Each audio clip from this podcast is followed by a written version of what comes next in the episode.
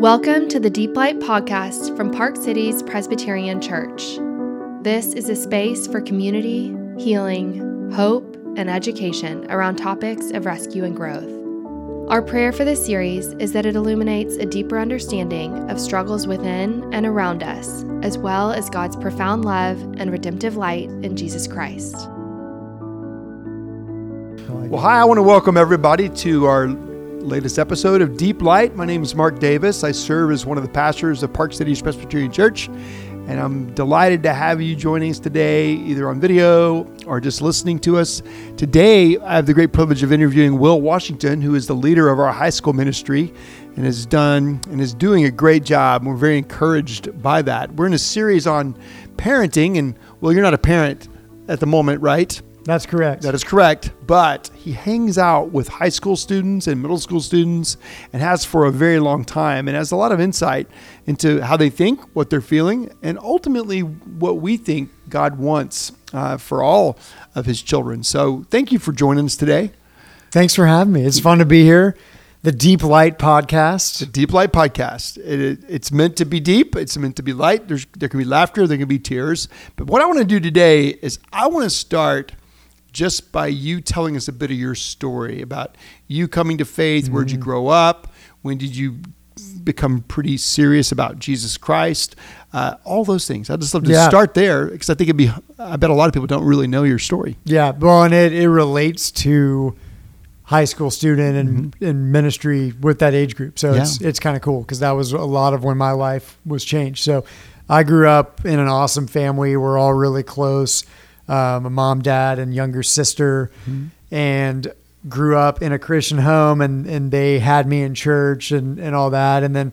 Um, really, what happened with me is when we we switched churches when I went into middle school, mm-hmm. and the leader of that middle school program became my small group leader, and he was my small group leader from sixth grade all the way through twelfth grade. And so, mm-hmm. what happened for me is, even having grown up in church and going to camp, I just this switch kind of flipped for me, and I just couldn't wait to go to church. You mm just created this environment that you really wanted to be at. So I started going there, really was excited about everything they were doing. So what just for a minute, describe yeah. the environment. What was it about the yeah. environment that drew you in that made yeah. you want to be there? It was it was really fun. So mm-hmm. I think I had largely seen church as something that was kind of boring and mm-hmm. not connected to your life. Mm-hmm. So it was just a blast. It felt like a celebration every week.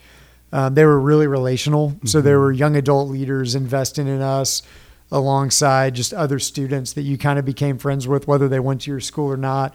And then the teaching was biblical, but it was so relevant to my life. So it made sense. It made like, sense. This is me. the so exactly. what to why I should be in the mm-hmm. Bible. And so it it just kind of came alive to me. Mm-hmm. Um, and then so I with with my story, one of my biggest struggles when I was in middle school and early high school was seeking the approval of other people. Mm-hmm. And so I was really struggling with that, especially freshman and sophomore year of high school. Of high school. And then sophomore year, I got invited on a mission trip.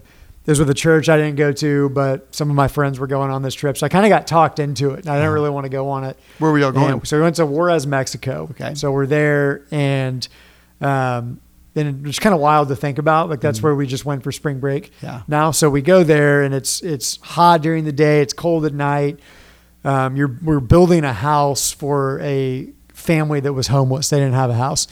And so I remember at the end of the week, the guy that was leading the trip stands up there through tears, gives them the keys, and he says, This is what it's all about.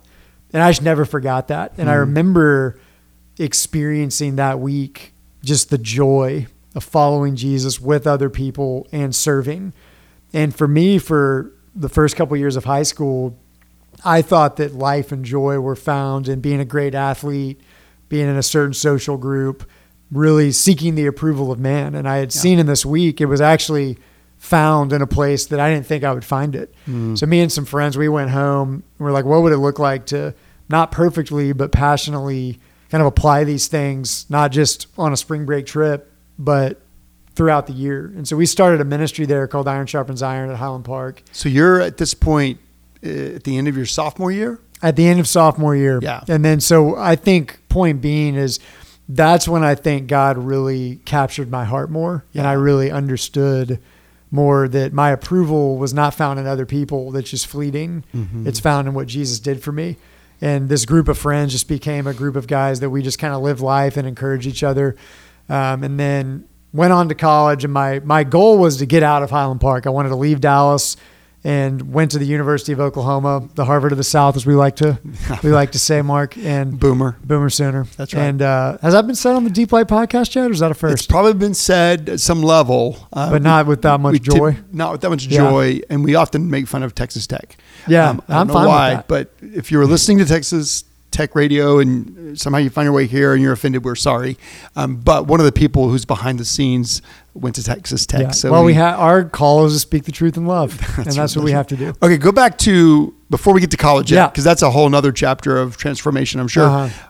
Go back to iron sharpens iron. Yeah. I want to hear more about that. You're 15 years old or 16, right, somewhere right, there, 16. Uh huh. and you guys have this vision. How how did y'all put that together? Like, Yeah. what was those conversations like between you and your friends? Well, we, we I look back on it now. Now that I've done ministry for a long time, Mm-hmm. and I'm I look back and we we'll laugh about it today. We're like, what what were we doing? Like, there's so many things we would probably do differently. yeah. Uh, we were 16 year olds trying to lead a ministry, and fortunately, we had a lot of great people around us that were older that helped us walk through. But really, what happened is when we came back, we started a group. Um, every Tuesday morning, we would go to breakfast at Kuby's over Uh-huh. in Snider Plaza, Mhm. and um, which shout out to Kuby's. I say this humbly. My picture is now on the wall there Is from those really? from those times. So there's a picture of us four. I think they still have it. I need to go make sure if it survived. I've been told that it has, but um, we would just meet, and a lot of times it was just us having fun, talking football, laughing with each other. But then there would be times where we're asking each other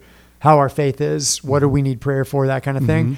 And so we were just so blessed by that time. Mhm. We were- like, what would it look like to allow this and really open this up at a bigger level for people in the school, Mm-hmm. Others to join. others to join. So that's it. Started out as a school club Okay. because that was just the most really easiest way to Mhm. execute it. Yeah. And then something happened. There was some senior that did something crazy during one of the club days. So they banned uh, club day, which is kind of what we were leaning on. So we kind of went all out of the school and we started forming these little groups. And then once a month, they would all come together. But the whole thing was just, you know, again, not perfectly, but just passionately, we wanted to to say, what is it look like to actually follow Jesus in high school? Yeah. and to, to have a student led thing, we just thought it was really powerful. So that's kind of that's kind of what So led wanna, to it. in a moment, I want to come back to that because I think those were formative years, and Mhm. you might not have even known it in terms of what you would end up doing, and Right. even what you're doing today. You So you you graduate Highland Park, you go to the University of Oklahoma. Mhm. What did you study? So I was I changed it. Pro I probably had the record at OU for changing my major. I mean, I was I and I tried to invent a new one. Like I met, I remember meeting with this counselor, and I was trying to invent this You- thing you I like wanted to do. things. Yeah, it was it was ridiculous. I could not figure it out, and I feel like I kind of had an identity crisis the first few years of I don't know who I am. Am I this guy? This guy? What am I going to do? And there's so much pressure to figure it out. So what ended up happening is I'm working. I'm going to answer this question, but I was working at T Bar M Sports Camp in New Braunfels, a Uh-huh. Christian camp down there, which Yeah. was extremely formative for me. I was a camper there, high school work crew, counselor, and then the leadership team. And I was a counselor there, and I just loved it. I had so much fun in the summer. And I remember my dad specifically telling me that he was like, I haven't seen you this alive with something. Like, I think you need to think about this maybe being the route that you go. Mhm. And so I kind of thought I would go to law school or do something else. So I was going to do political science or business or something. And I started taking philosophy classes, and I just loved them. And my my dad always told me, "Do what you love, and the money will take care of itself later." So I was like, "I'm just going to do that." So I switched my major to philosophy, minored in psychology and religion, and the plan was go into ministry, but philosophy is like the number one law school entrance exam Yeah. degree. It's like worst case scenario, I'll just I'll go that route. So I ended up doing it, and I loved it. And people would always say, "What are you going to do with that?" And I truly use it every day. So the the uh, So you're using it, I really do. The philosophy department and is the money knew what they were talking about. I don't know. We'll have, we're gonna we'll have to talk about that afterwards.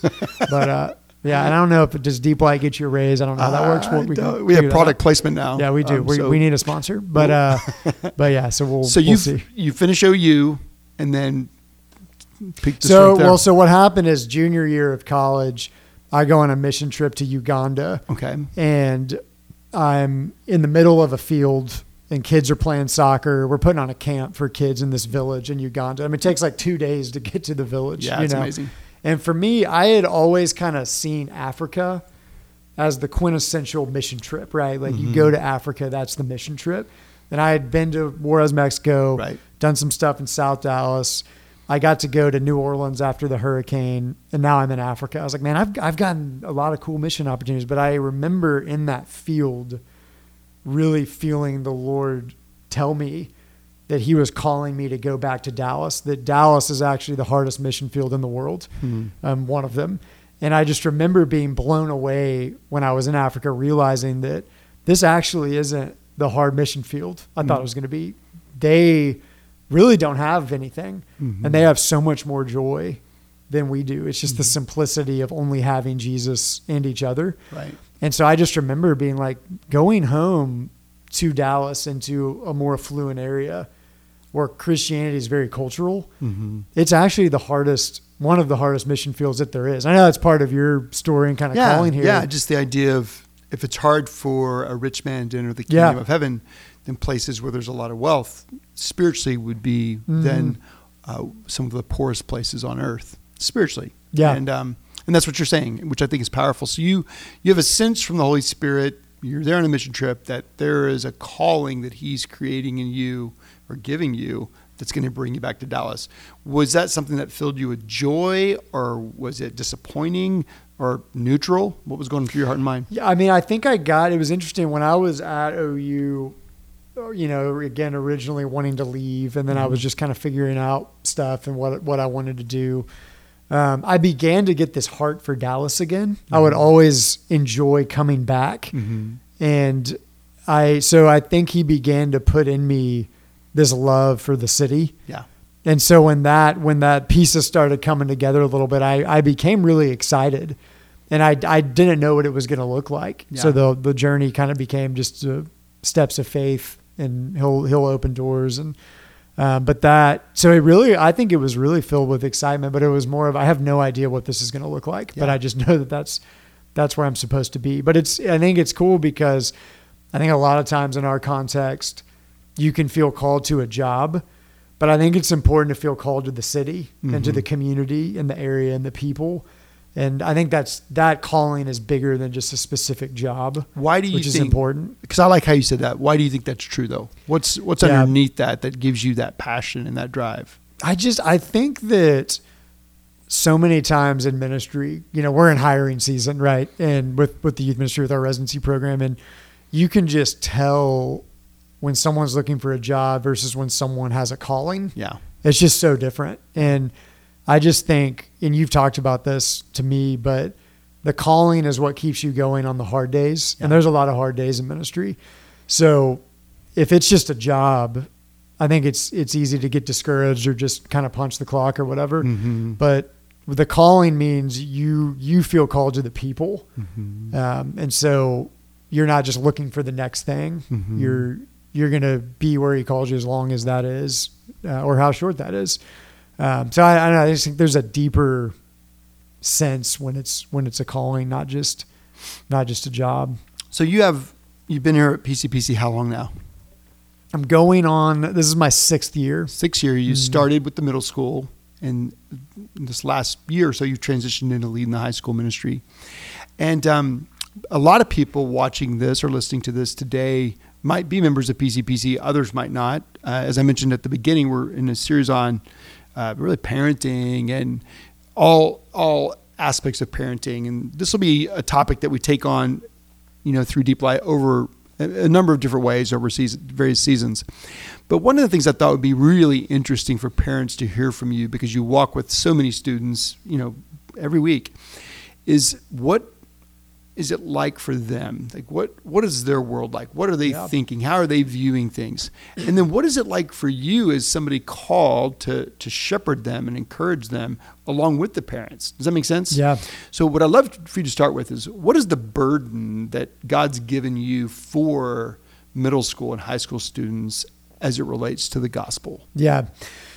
Well, I mean, I think one is my life was so impacted in those age in Mhm. that age frame, and Mhm. that's um, for me where that's just where it's so real. I mean, you're Mhm. struggling with very real things, Mhm. and so to have someone, including your parents, but other leaders, walk Mhm. with you through those years, it's so foundational. So I experienced it, the Mhm. blessing of it, um, and then just we'll, we'll, we can talk about this as part of my answer, but the world we live in today is a it's a really difficult time to be a middle schooler or a high schooler. Mhm. Um, and there's there's a lot of reasons for that, which we can we can dive in. Yeah. Um, we we try to stay on the the most recent information on all that, but um, I think in particular today, if you study generational trends, you know this is Generation Z now, Mhm. and so Gen Z is is age nine through 24, 25, which means our our youth ministry,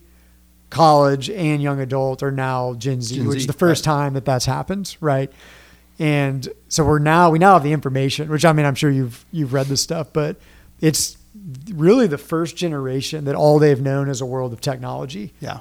And so for me, the iPhone came out when I think when I was late in high school, I got one freshman year of college, and all I wanted was the ESPN app. I mean, I was so excited. I didn't even know all this other stuff. For them, that's all they know. Yeah. And so what comes with that are some really positive things, eh, but also some real challenges. And some of the challenges are, um, one, they the the mental health and anxiety that's come with that is just Mhm. through the roof. Um, why? Why do you think? Yeah. I mean, I know you're not an expert necessarily in all those dynamics. What do you see as somebody who walks with them as the anxiety producing, mental health challenging things that come Yeah. as a result of it? What do you see on the ground? Well, and wanted it's uh, my own experience because it's caused it for me. Yeah. You know, I've Yeah. walked in the anxiety of that the technology's caused, but um, one is just social media. I mean, the there's a constant comparison game that they're Mhm. playing, whether they know it or not. Mhm. And so there's you're always seeing where someone else is going on a trip, what they're wearing.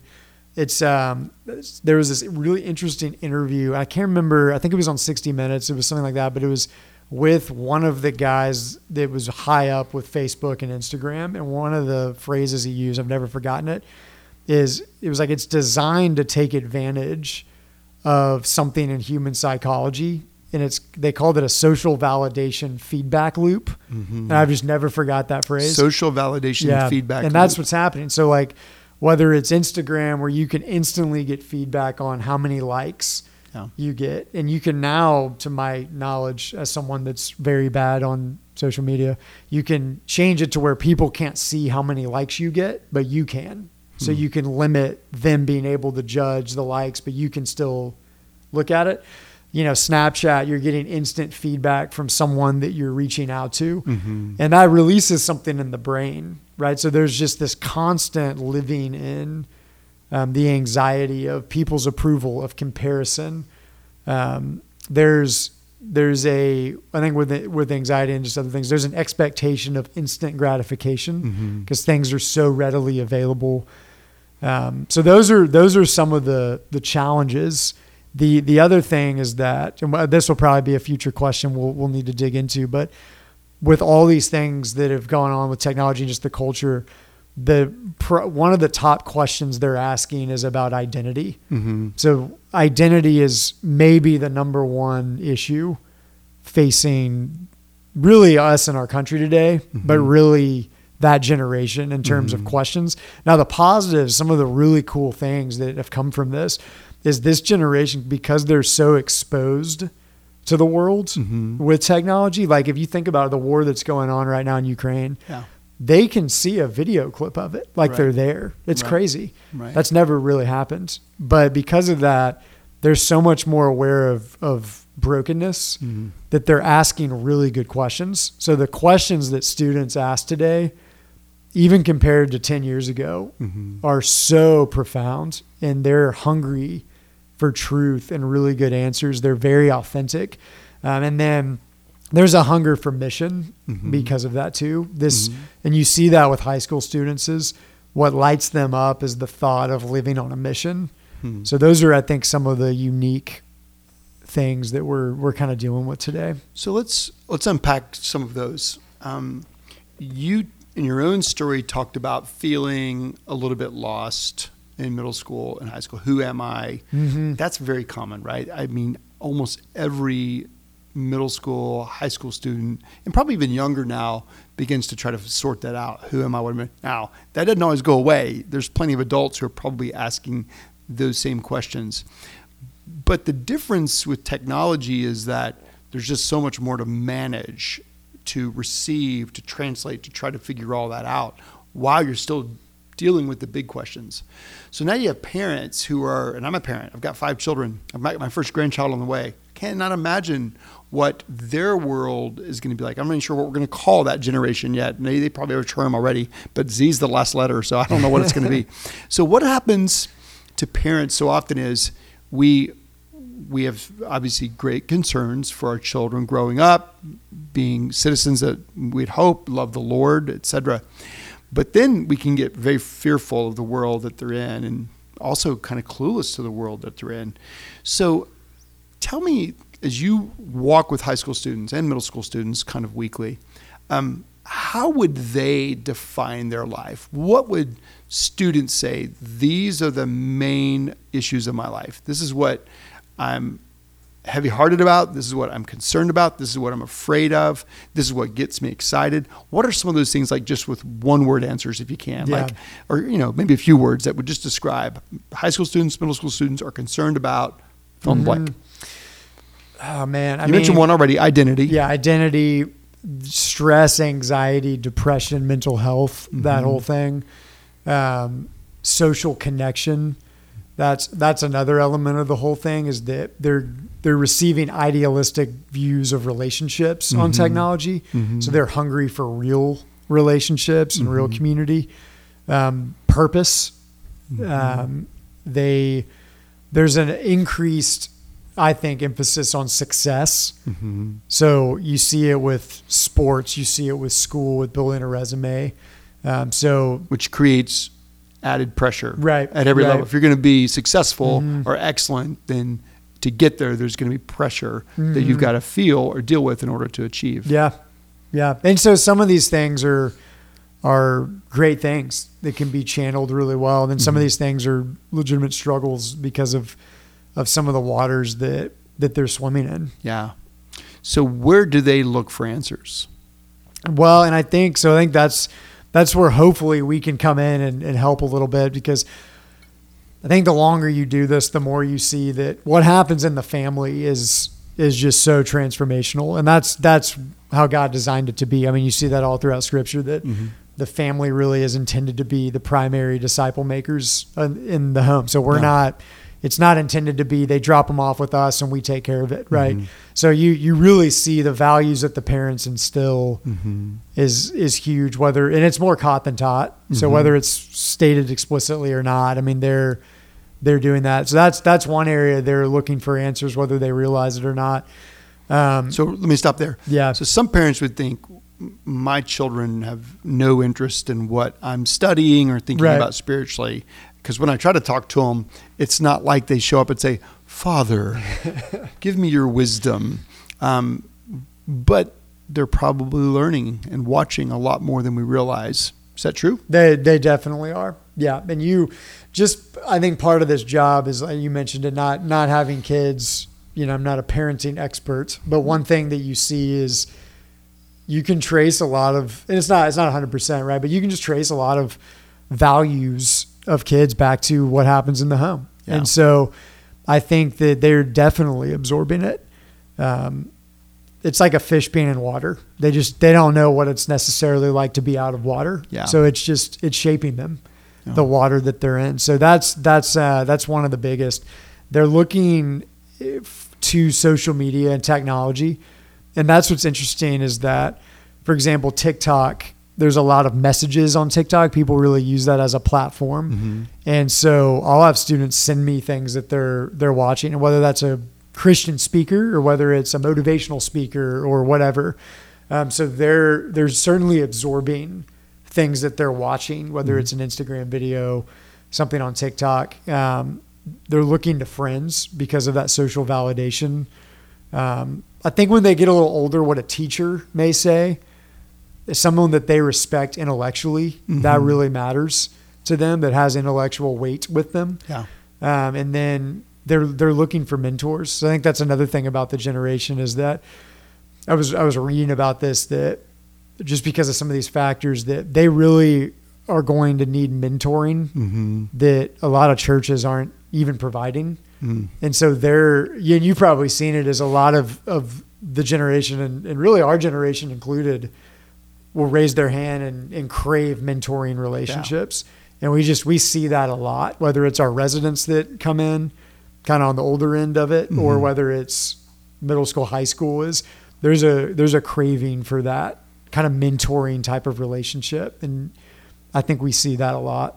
So with um, parents who have middle school or high school students or both, when they're thinking about what their desires or aspirations should be for their children spiritually, some might think, well, they're going to go through these, you know, middle school, high school years, and there's not going to be much of an appetite for that.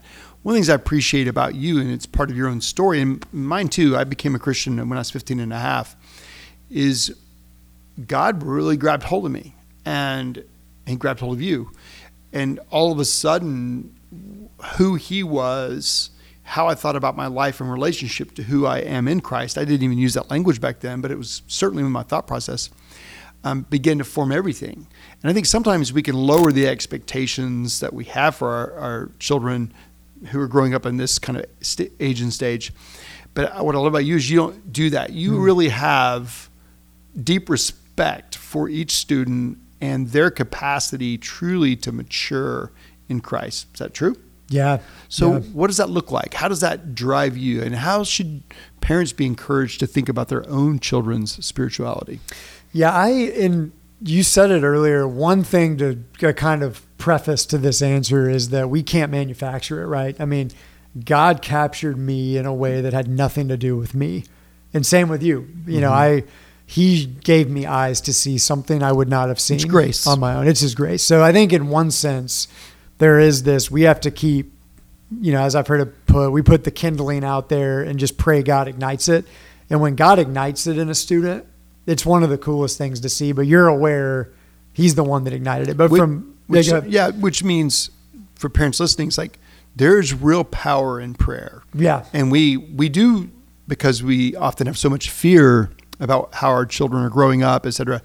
We are tempted to manufacture things that cannot generate what Yeah. only God can regenerate. But prayer is important. Yeah. It's like really praying for God to bring people like you into their lives who will throw out the kindling, who will uh, show them that the Word of God is alive, who will show them uh, what it means to live for something other than yourself. Um, one of the things I've always said about our culture where we live is most of the children in our community and, and most of the children in America have everything to live with, but so little to live for. And that's what happened to you in Juarez. When that key Mm-hmm. Yeah. was turned, all of a sudden it's like, this is what it's all about. So parents need to be praying for that. Like that's a bold prayer. yeah, that's right.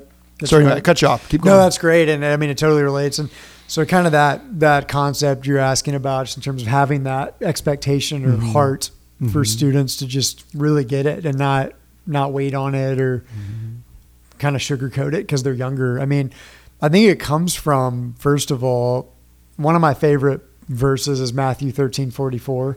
It's a one verse parable, which I Mhm. love. It's Mhm. short. But it's this idea where Jesus basically says the kingdom of heaven is like a treasure hidden in a field. Yeah. That when a guy found it, he went and sold all that he had so he could buy the field. And so the way that scripture presents following Jesus, the way Dallas Willard puts it, is it's the greatest opportunity you'll ever have in life. Yeah. And that's what happened for me in high school is I God opened my eyes to see that because some older people were living like that was true. And I, I was like, yeah, this isn't just some boring thing you do on Sundays. This is actually the greatest treasure and opportunity you have in life. So my whole thing, I think, with students is if that's true, then it should affect everything. Yeah. And so there's just kind of this belief of, I think that's true. And if God opens your eyes to see it, and he, he says that he does, right? He Mhm. says that he, he invites children to get it. And sometimes they even get it better than me, and I learn from them. Yeah. But I just, so I think that that's where it comes from is that um, it's it's something that a kid can get, whatever their age is. Mm-hmm. But if it if it really is what Jesus says it is, um, then I yeah I want I want them to get it, and I want it to affect everything in their life. And so I think, and the other thing is that I've heard you know, like Jen Wilkin is a, a Bible teacher at the Village Church, and she Mhm. just does phenomenal stuff with with Bible education. And one of the things I remember her, hearing her speak at a youth conference, and one of the things she was saying was, and I've never forgotten this, but with students, they're being taught high level stuff at school. Like some of the stuff they're learning is like I'll look at their if I look at their math homework, Yeah. I'll be like, I have no idea how to do that Yeah. right now, you know? And so when they come here, we shouldn't lower the bar Mhm. because it's actually, especially with intellectually, it's the most raised for them in this phase of their life. Yeah. So they can handle a lot more than I think we sometimes ask of them. Yeah, I agree totally. And I think that one of the aspects of it that's so important to remember is that this this word, it we're told that it's living, that it's active. And Jim Rayburn, who founded Young Life, said, you know, it's it's a sin to bore a kid with the gospel. And I love that statement. I always have because I grew up at least the first five or six years of my life going to church, and it was really not fun. Um, and then my parents stopped going, and I was really excited about that because it was like having two Saturdays in a row. I didn't have to get up, get dressed, go to church. But when I came to faith, it was because my young life leader was teaching from the Bible, and his stories, which connected to the stories of Christ, were unbelievable, and I wanted to be a part of that. But more than that, though, I saw how much it mattered in his life.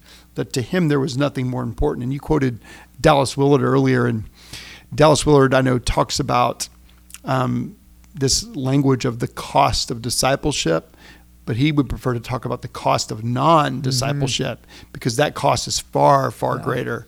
And I love that you are leading that way, that there is something so attractive about following Jesus. It's not an easy life, but it is a better life. So we're doing this interview here in April, and the PCPC Florida trip is coming, um, and I'm going to be a part of that with you, which I can't wait. You know, 19 years ago, I did my first Florida trip, and I've not been back in a while, so I can't wait to do it with you.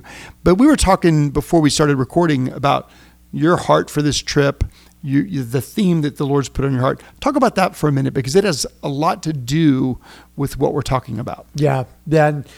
I feel like, as is the case with us when we when we teach, is that it is a lot of the overflow of what God's showing us. Right. So some of it's just stuff I've been thinking about and been been encouraged by. But Mm-hmm. Yeah, the you know as as you know, it's a combination of students that really are all across the board in terms of where they are spiritually. Mm-hmm. Yeah, their interests. Some are very Right. committed. Some are Mhm. lost. Some don't know what they're thinking. Totally. But they're all going to be together they're to going to be the word. gathering and, and you and I are going to see what we can do. So, um, but the, the two phrases that just keep coming back to me is Jesus is better and Jesus is enough. And those are phrases that God has taught me over the years, really season after season, whether it's a great season or a season of struggle, Mhm. that you just keep going back to these, that Jesus is better than anything else, his love, his joy, a relationship with him, and then he's enough. Whatever your struggles and temptations are, he's enough. So, and if the theme is just all throughout scripture Mhm. and it applies to anyone in whatever situation. So that's really our heart is, um, I, you know, I don't want them, I want to do things with excellence because excellence, it honors the Lord and it mm-hmm. inspires people, mm-hmm. but I don't want them leaving, especially in kind of a consumeristic culture saying the band was great. Will and Mark were great. The volleyball tournament was great. I don't want those things to be great, but I want them leaving saying that Jesus was great and he's still great when I go home. It's not mm-hmm. just a one week relationship. It lasts with me the whole year. And, and we want to talk about what that means. So I'm thinking about, you know, Psalm 34, 8 through 10, which says, even the, the young lions go hungry, but those who have the Lord lack nothing Yeah. you know, um, and you just see that throughout Scripture. Hmm. Psalm 16, he says, "Fullness of joy." Mm-hmm. In His presence is fullness of joy, Mm-hmm. and so just fleshing that out and talking about what that actually looks like, I think it's so relatable and relevant to to me, to you, Mhm. but to a high school student wherever they're at. So, as a dad, as a pastor, um, I often ask the question, "What do my children need most from me?" And I think it's a great question for any parent to be asking. And um, I think the answer is always the same. They need my abiding relationship with Jesus Christ. They need to see me resting in Christ alone, believing that He is better and that He is enough. It's it's that simple. It's hard mm-hmm. to live, but it's that simple. And so, if you're listening and you're a parent, think about this: As your children look at you, do they see you as a woman, as a man, saying, "Christ is the best"? I mean, of all the things that we have, of all the blessings we've been given, He is better. He's better than all of it. And in moments of crisis or doubt or fear, can they really sense you resting and trusting in him that he's enough no matter what? And when my wife christina and i talk about that because you know we face all sorts of challenges. Our, our kids could have their own challenges. We could have our own challenges. But when it comes down to it where are we anchoring? And our children are watching. And one of the great questions would be when a child or really any time whether they're you know still in middle school high school or they've already graduated when you look at me as a man, I can say this to my children do you see me as a man saying Jesus is enough? Do you see me as a man saying Jesus is better? And if the answer is no, I want to know that. And if it's no, what do you see as being more important? What do you see as being more secure? And I really want to encourage parents if you're listening to this and you know, man, I don't live that way. Jesus isn't better and he's not enough in terms of how I live every day. It's not too late. I mean, one of the great things, or one of the great deceptions I think parents have, is we have, we feel like we've got to be perfect with this. Like we can't show any limitations or weaknesses to our children. One of the most powerful things a child can witness is your own transformation, whether that's coming to faith or whether that's growing in faith. Those things are all a work of regeneration. It really is a work of God's Spirit saying, "I want, I'm going to change this in you." Which, if you have to change, that means something needed to take place in you, either new birth or you know more sanctification.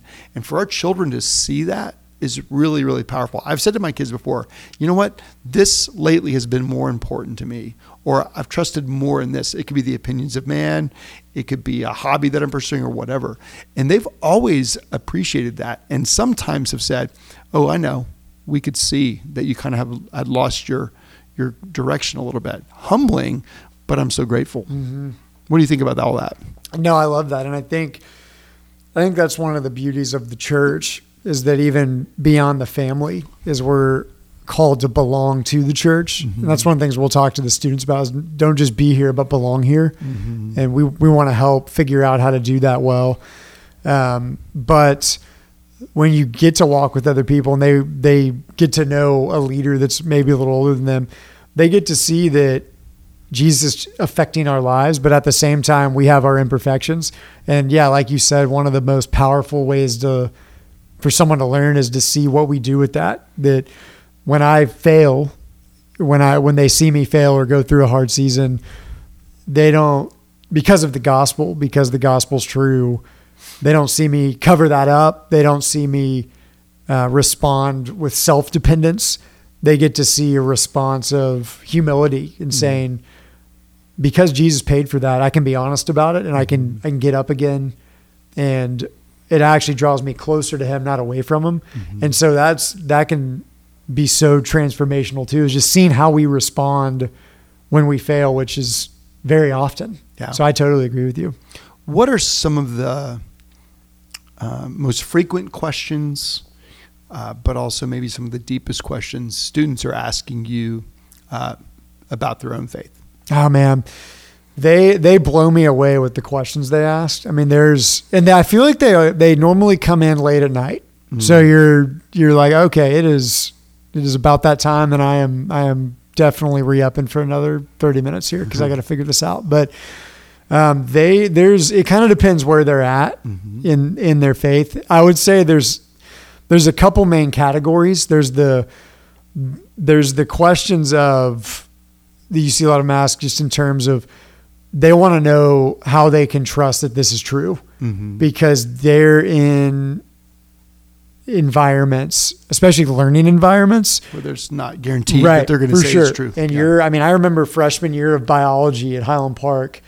Um, one of the teachers, and she was she was great. But one of the things she candidly asserted was just some belief she had on evolution. And she's like, hey, this, some of these things I'm telling you, they're not compatible with what some of you may believe biblically. So you're going to have to figure that out. Mm-hmm. And so they're in an environment where they're having these discussions. Mm-hmm. So a lot of them will come in and be like, hey, in one of my classes, I heard this. I mean, even if they're in a Christian school, they're just, they're in a time where they're wrestling with, is it true? Is it true? How and do I know? How do I know? Because they want to, they want to know if they're on solid ground. And if you think about it, I mean, we believe that God became a man, he was killed, and he raised from the dead. Like that's pretty crazy, mm-hmm. you know. And he was born of a virgin. Right, he was born of a virgin. And, teenage, teenage, yeah. teenage virgin gives birth to God. Yeah, man. that's and, story. And you're you're banking your life on that. Yeah, I mean that sounds fairly crazy, right? Mm-hmm. That God, we believe He's triune. He's three in one. Mm-hmm. Like I can I can't wrap my mind around that. Mm-hmm. And so to really be able to sit down and have these conversations of um, I remember when I was doing middle school ministry, I didn't ask me anything Sunday, and mm-hmm. so I passed out note cards. These are my favorite things to do. Mm-hmm. I do. I like doing these in our small groups, which you got to come to one of these, but just kind of let's see where this ask? goes. And mm-hmm. I, I have it. I need to find it because we had the flood a few months ago, but I think yeah. I still have it. But I hung it up in my office because multiple kids asked this, but uh, the way a girl said it that she basically said, "How do we know that the things we're taught are true?" Mm. And I just never forgot that. That that's what they really wanted to know is they're being taught this stuff, but are we also showing them how we can really rest in the truth of it? So that's one. The the other section would be more practical things. So they're they're engaging in friendships. So they're asking practical things on how do you handle that. They're in cultures of gossip and tearing mm. people down all the time. Yeah um, they're dealing with guy girl relationships. Um, they're dealing with sexual temptation. So they're asking about, is this a sin? Is this not? Wait, why is this a sin? Because it feels really good. Yeah. And so they're asking these kind of questions. Um, they're dealing with really tough family and friend situations. So mm-hmm. they're they're asking those. So I, I think it's a balance of uh, one more I just thought of is even the sports schedules are so crazy. Yeah. So they're asking, how do you manage all this? There's yeah. sports schedule. There's there's school, but I know I'm supposed to be belonging to the Christian community. Mm-hmm. So there's, I'd say there's like the theology, kind of how can we believe this is true, and then there's the practical, yeah, living that out. Those are, I think, the two categories we we probably hear the most of. So some kids will talk to their parents about these kind of questions, and some will not. You know, they just may have them quietly. But it would be easy for a parent to feel like, what if I don't know the answer? What do I do? Um, like if a child asks me a theological question, like how do we know it's true, uh, and I don't have an answer, what should I do? How would you encourage yeah. parents? Well, I, I think there's a few ways. I mean, one there was a there was literally last night is a high schooler texted me and asked me a question about Ecclesiastes seven. All yeah, right, I get that one all the yeah, time. Yeah, Yeah. and I was like, I can't say off the top of my head. I can just give you the answer. Mm-hmm. So it was a, hey, are you okay if I look into that a little bit and get back to you? Yeah. And because I think, and you've even talked about this, you know, sometimes we have to go on the spot, but sometimes it's good to say, let me really think about that and make sure I say something that's helpful. Yeah. And so I think even if if you don't know, admitting that and saying that's a really good question, I would love to learn that with you. Mm-hmm. And I'll tell you one thing is I'm going to go to this book, you know, pointing to this Bible I brought mm-hmm. to find to seek the answer. Yeah. And I'm gonna or I'm gonna talk to people that know it really well. Yeah. Like that's where I'm gonna go for it. But I, I need to dig into that. I think that's one of the best things you can do in that I have to do regularly, even in this role, is to say, I need to look into that a little bit. But I'd love to invite you on that process.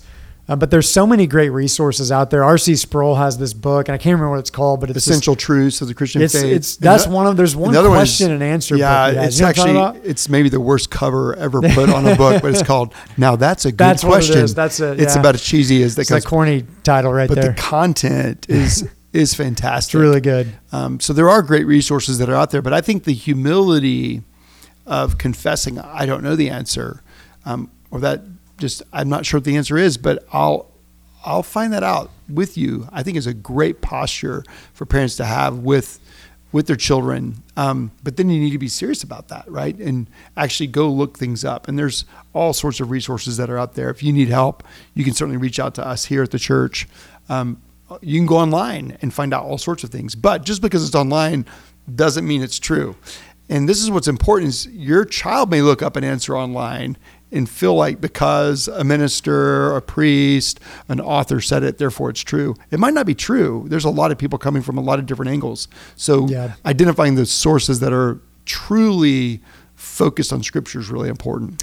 And I think with that, being confident that even if you don't know the answer, there's really smart people that love the Lord that have done the work. I remember being in college and I was exposed to all these non Christian philosophy ideas, Yeah. and really smart people that have shaped society Right. in education systems.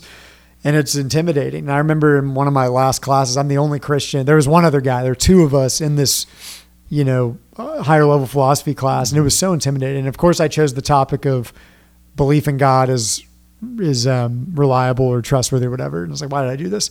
But um, Alvin Plantinga is a philosopher who's just a genius. And I remember a non Christian philosophy professor at OU admitted one time he was like, it's so tempting to be a Christian just because Alvin Plantinga's one because he's so smart. And point being that a lot of the questions that kids have, they're getting, they're hearing things in school, they're reading things, they're getting these snippets that this book's not reliable. And it's a lot of textual criticism things or Yeah. things about, well, the, you can't trust the manuscripts or this word means this and they translate it wrong.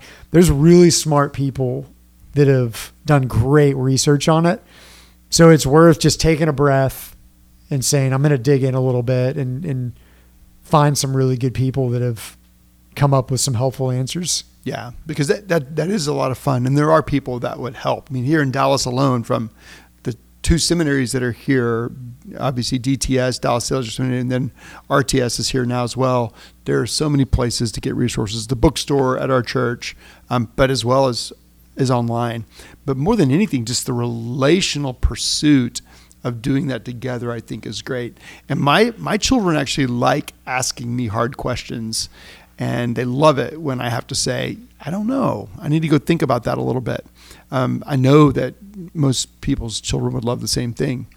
We were together in uh, a living room, you know, a few months back, and you did one of those Q and A things, and I got to be there, uh, which was a blast. And the questions were so sincere, and it wasn't just like, did the dinosaurs exist?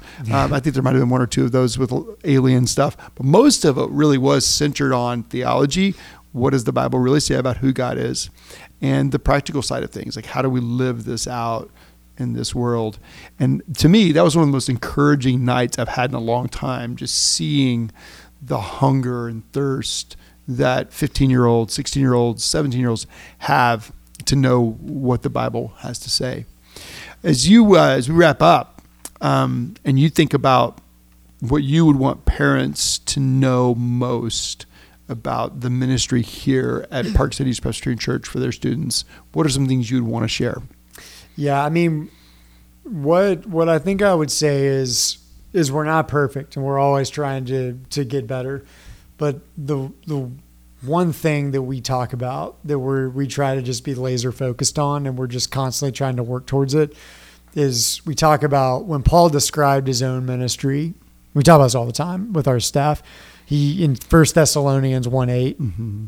the way he did ministry, and it really reflects how Jesus did ministry mm-hmm. Is he says, We loved you so much that we were delighted to share with you not only the gospel, but our lives as well. Yeah. So, what we always talk about is the two things we really want to be about is we want to be laser focused on the gospel, is the first thing. And that's because I have learned, and a lot of this has been my own story, is that um, a lot of the messages we get in Christianity, and I, I even thought this for a long time, is more about behavior, morality, self improvement.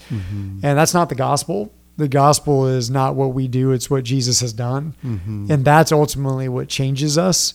So Thomas Chalmers wrote Puritan guy, expulsive mm-hmm. power of a new affection. Mm-hmm. He's got this awesome quote I go back to all the time. It's the idea that morality and self discipline isn't what changes you.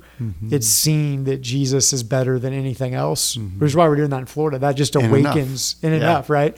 And so our whole thing is we just constantly want to put the gospel of Jesus in front of people, what he mm-hmm. did on the cross for them and how he rose from the dead. Because when that that is what captures them. That's what's going to change them. Not telling them to behave better, don't do these things, do these things. That has a role, Sure. but it's the overflow of a changed heart. So we we're really trying to be just laser focused on that with everything we do. Yeah. And then secondly, just relationships. We everything we do, we try to make it an on ramp for relationships. With um, one of the things someone once told me was that the the need in, in student ministry, youth ministry, is always the same. How you execute that changes, Mm-hmm. but it's it's for a leader to connect a student with God and with his people. Mm-hmm. And so we just everything we do is really to that end. So you call it multiple doors Mm-hmm. that not every student's going to connect with everything,